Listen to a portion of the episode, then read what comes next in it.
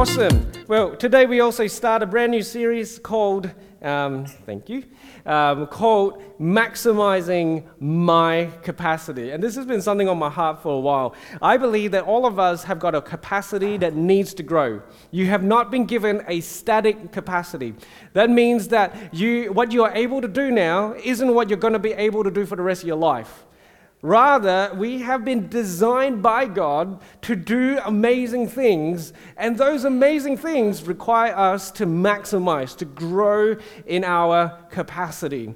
And so we kick that off today, and I want to start off by saying that one of the most damaging perspectives um, that I think is in our Christian, that has seeped into our Christian worldview, is that we are going to heaven.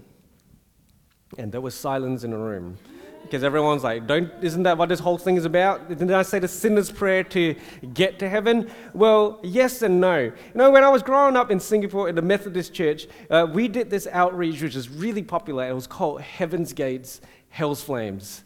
And you can see that, whoa, awesome. Where will you be when reality strikes? Um, anyone actually attended one of these before?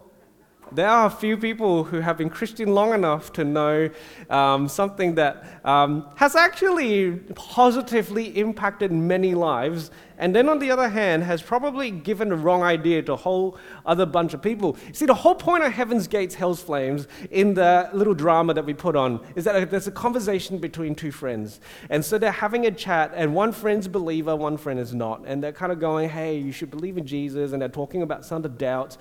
And then the person uh, who is the non believer kind of is thinking about, oh, maybe I'll kind of explore this a little bit more.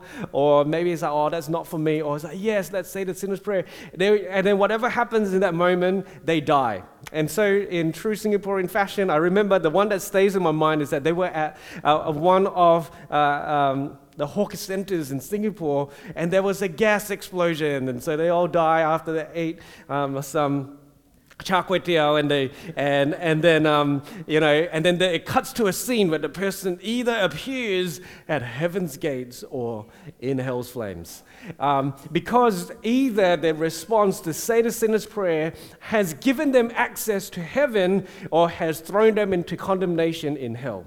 And that's kind of the whole thing of heaven's gates hell's flames. However, the problem with this is that it gives us the picture that if I just at the right moment say the sinner's prayer, everything's too sweet. I'm all good. I've got my ticket stamp to heaven. And that isn't actually what the Bible teaches us. As Pastor Beck already mentioned a while ago, um, the whole idea of going to heaven is a little bit um, misunderstood. See, heaven, the best understanding of heaven, the best true to the Bible understanding of heaven, isn't our final resting place, but rather it is where God dwells for now. And for us as believers, really, heaven is actually a temporary dwelling place when we die, awaiting the resurrection so that God will bring about a renewal and restoration here on earth. One author writes this the present heaven is a temporary dwelling place, a stop along the way to our final destination, the new earth. If that challenges you, it's probably because, like me, you've grown up on a diet of the Left Behind series. You thought about the rapture, and you were hoping that the correct way of understanding the rapture is that it's before the tribulation, not halfway through the tribulation. Why is it not before or in the middle? Is because there is no rapture. There is no uh, scriptural backing for uh, where you disappear from where you are, you get teleported into heaven, and your clothes gets left behind. Anyone seen the Nicolas Cage movie? Don't. Actually, do, and have a good laugh. Because the whole idea that God is going to destroy and punish the earth and he's going to take all of his saints to this wonderful place is not found in the Bible. Rather, what is found in the Bible is like what Pastor Beck already mentioned is the new heavens and new earth, and we'll touch on that in a moment. I want to get this analogy into you because this is really important. Imagine that someone has a mansion or maybe even a castle that they are going to give to you in Europe. And so you are going to go to this castle because this is your inheritance. This is where you want to go. However, you probably have to do a stopover. And so, maybe using this analogy, the person who is going to hand you the keys meets with you at the Singapore airport for a stopover. Now, for any of you who know what the Singapore airport is like today, which I actually don't because I don't spend much time there, there's like a flippin' rainforest that they created in the airport. They're like probably like massage places, food places, and there's like even like a theme park. You could stay in Singapore airport. You could literally live in Singapore airport for a few days. But if you who have like the person meets you, gives you the key to the mansion. Imagine you say to this person, Hey, thanks for the mansion. The airport's pretty good. That's kind of some of our Christian perspective on what is going on. We want the stopover rather than the real deal. We want the middle point rather than the full thing. And so, what I want to unpack with you today is the full thing and why the full thing really matters to us today.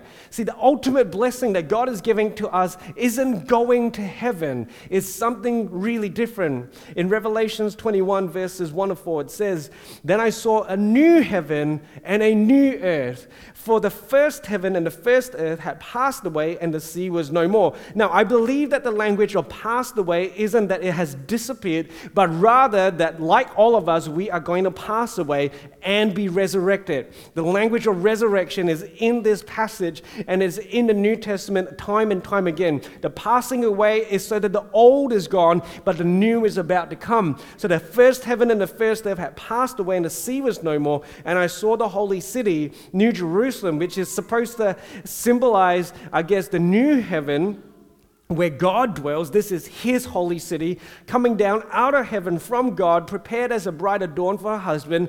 And I heard a loud voice from the throne saying, Behold, the dwelling place of God is with man. He will dwell with them, and they will be his people, and God himself will be with them as their God. He will wipe away every tear from their eyes, and death shall be no more. Neither there shall there be mourning, nor crying, nor pain anymore, for the former things have passed away.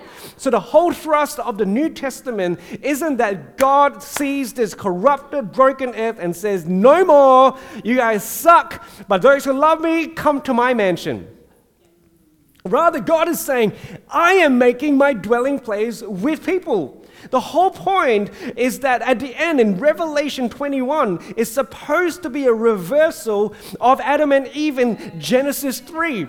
Sin threw Adam and Eve out of God's dwelling place, and God doesn't then go save people to bring them to Him. Rather, His whole plan of redemption is to make this place ready for Him to dwell with us. And why this is important is because some of us, myself included, have at times gotten into our head that the material world is something that God despises.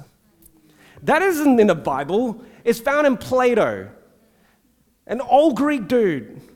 He thought that material was bad and spirit was good. And so he put this out there, and this was ancient times, this was even before Jesus. We're getting it wrong when we think that God doesn't value this. Pastor Tim Healy last week spoke brilliantly about this. God values his creation. And here's the clincher if we value what God values, we must value his creation. If we devalue what God values, we've got a catastrophic break in our relationship with God. If there is something that Beck values and I constantly put down, there's to be a problem in our relationship, right?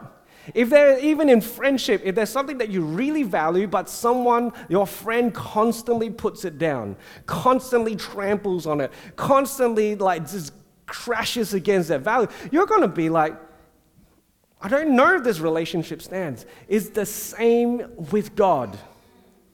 His value for all of creation is a mandate for us to value all of creation. That is what this is all about.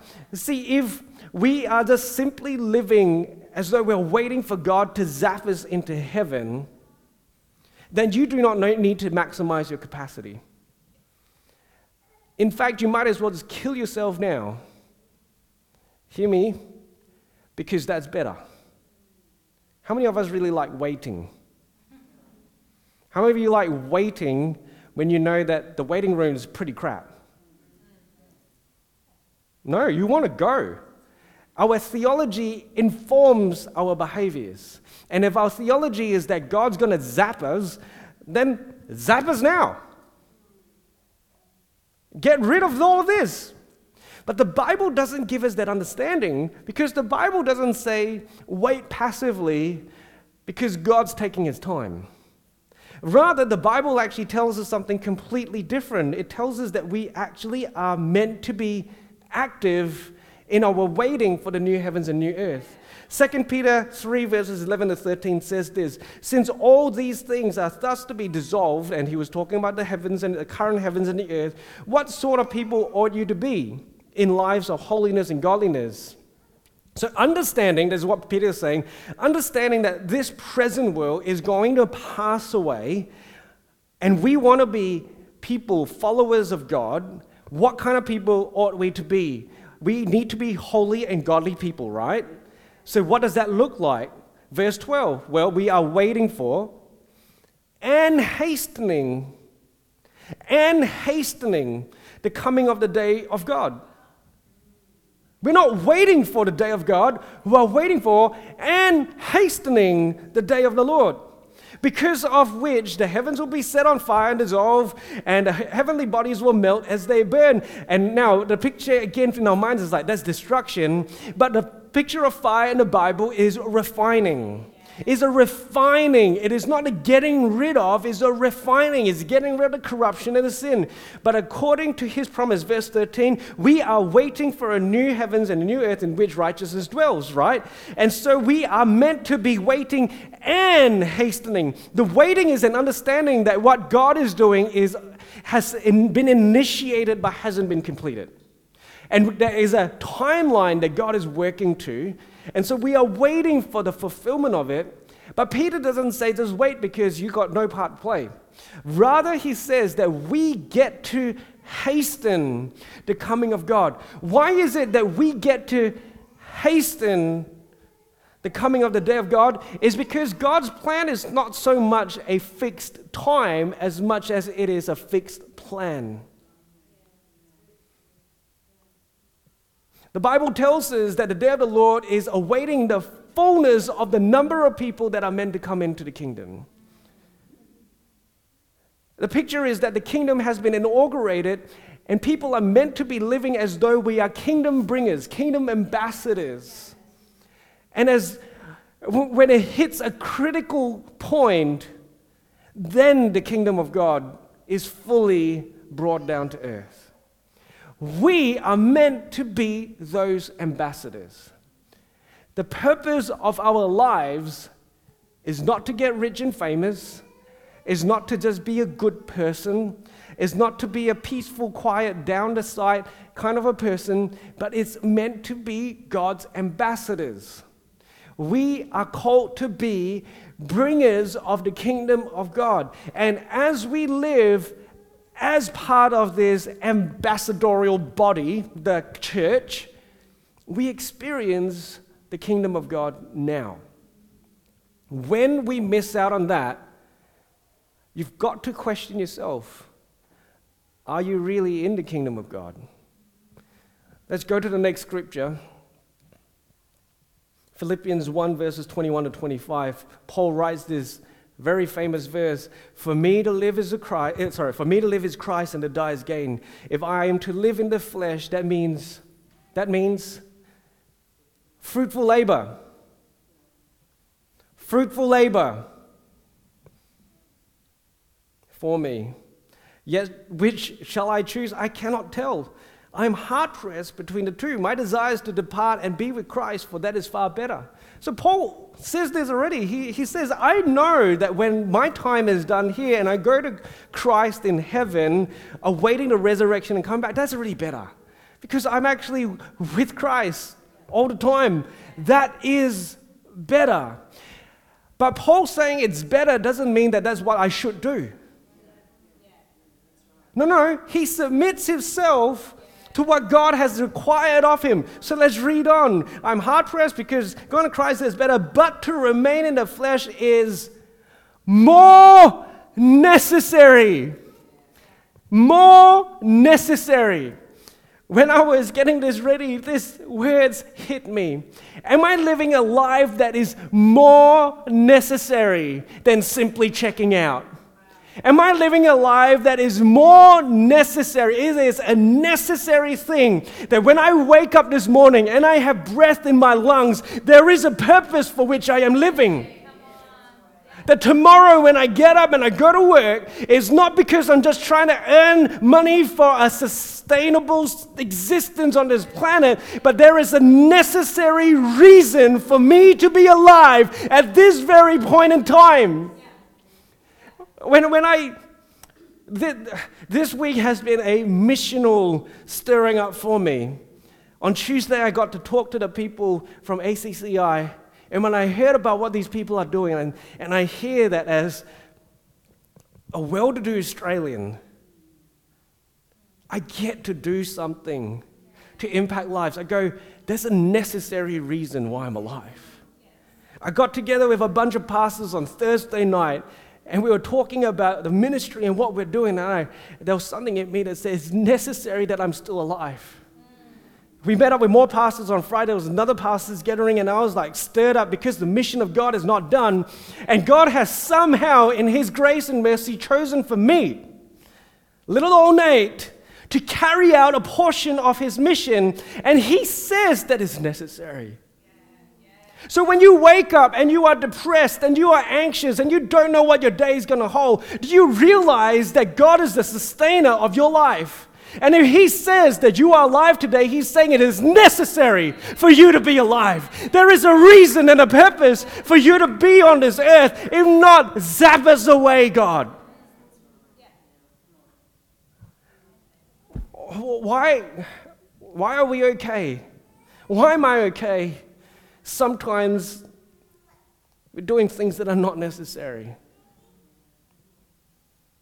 See, this whole series I was toying with the idea of growing my capacity, but I realized that maximizing my capacity is more real because God has given me all that I need for a godly life. I just use a lot of it on stupid things.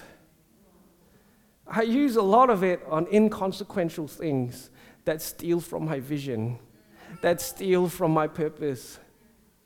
I've got a lot of emotions that don't line up with the kingdom. I've got a lot of desires that pull me every which way. And so this series isn't so much about like, this series is going to be hard. Because I think at the basis of it, it's actually going to be about pulling things out that are stopping up your capacity, stopping up the necessary vision of God on your life. Some of you say, but I don't want that. Romans 8 18, Paul says, For I consider that the suffering, sufferings of this present time are not worth comparing with the glory that is to be revealed to us. That the present sufferings, if your focus is on the present sufferings, you forget about the future glory. And that's what the waiting is all about, is understanding that this is not perfect. And there is a tension that we all have to hold. That we keep remembering that this isn't perfect, but God's going to redeem it. And He chooses to redeem it, at least in part, with me and through me. That's why I'm alive. See, resurrection life in its fullness is coming one day, and its glory is going to be great. But until that time, do I know why I'm alive? Are you simply passively waiting or are you waiting and hastening? See, the picture that Paul gives us in the Bible that I think is a helpful image for us to consider for the next few weeks is this. In 1 Corinthians 9 24 to 27, Do you not know that in a race all the runners run, but only one receives the prize? So run that you may obtain it. Every athlete exercises self control in all things. They do it to receive a perishable wreath, but we an imperishable. So I do not run aimlessly. I do not box as one beating the air but I discipline my body and keep it under control, lest after preaching to others, I myself should be disqualified. What race are you running? Seriously. When I was preparing this, this is my reminder, this is my stirring to myself. What race am I running? Because if we don't know what race we're running, we're going to be running aimlessly, beating the air. You know, one thing about beating the air is that it's actually more tiring than actually beating something. You know that? I learned this in my, I think, physics class years ago. Because when you are beating the air, there's nothing to stop your punch. You have to stop your punches and bring it back. But when you're hitting something, that thing stops you, and there's actually a lot less energy to hit something then they hit nothing. But a whole bunch of us are hitting empty things. We're building houses that are too big for our families. We're getting cars that are too fast for our roads. We're going on vacations to make us long for idyllic lifestyles. I'm not saying any of those things are bad, and we will cover that. There is a purpose to enjoyment and rest. That is a part of our capacity, and that is necessary. But at the basis of it, what race are you running? I had a whole other bunch of stuff, and you can talk to me about this, but I came down to this. If the race is about you, you're going to lose. If the race is about you getting to the top of whatever, you're going to lose. If you're going to be the happiest, richest, most famous, whatever. You're going to lose. But when I'm in God's team, I can never lose. See, the race that I want to be on is not a race, an individual race for myself, but rather I will be rather in a relay race on God's team. I think that's part of the language of Hebrews chapter 11, or is it Hebrews 12? Since there's such a great cloud of witnesses, people that have gone before who have shown their faith building God's kingdom, I will run my race. I'm in on relay. I'm standing on the shoulders of Noah, of Moses, of Joshua. I'm standing on the, the shoulders of even Jesus himself, of his earthly ministry, and Paul and Peter and the early church. And many of them have died running their race, running their part of the race, and I get to continue it on. And so if I see my race in the isolation of my own life, and I start to build my own empire, I forget that one day I die and all of that passes away. So, what am I passing on? What have I received and what am I passing on? I have been blessed to be a blessing. That God has given me unmentionable riches and, and, and, I'm supposed to be handing it on. And that is how the whole process works. And in God's economy, none of that is wasted, none of that is lost. Every life, every prayer, every drop of blood, every drop of sweat, it is given to God. And so I maximize my capacity. I beat my body I discipline myself because I'm not running a race for myself. This is not an individual sport, Christians. You're in the greatest relay of all time, but you've got to run the right race. And Paul says some of us are going to be disqualified.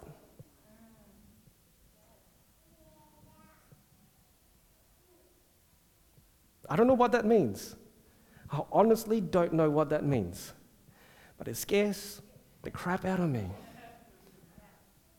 I'm on this relay race. If I drop this baton, I get disqualified? Is it like Apostle Paul comes and says, Come on, man. Do you see how many lashes I got on my back and you drop the flipping baton? How many times I got shipwrecked and you, you, you were too lazy to go to youth group? I don't know. I'm totally just imagining it, but I'm like, but it's true. When there is a mission that is greater than everything else, everything comes in alignment with it. Disqualification is not an option. And some of us have got to get back on the race. Some of us don't realize how close we are flirting with disqualification.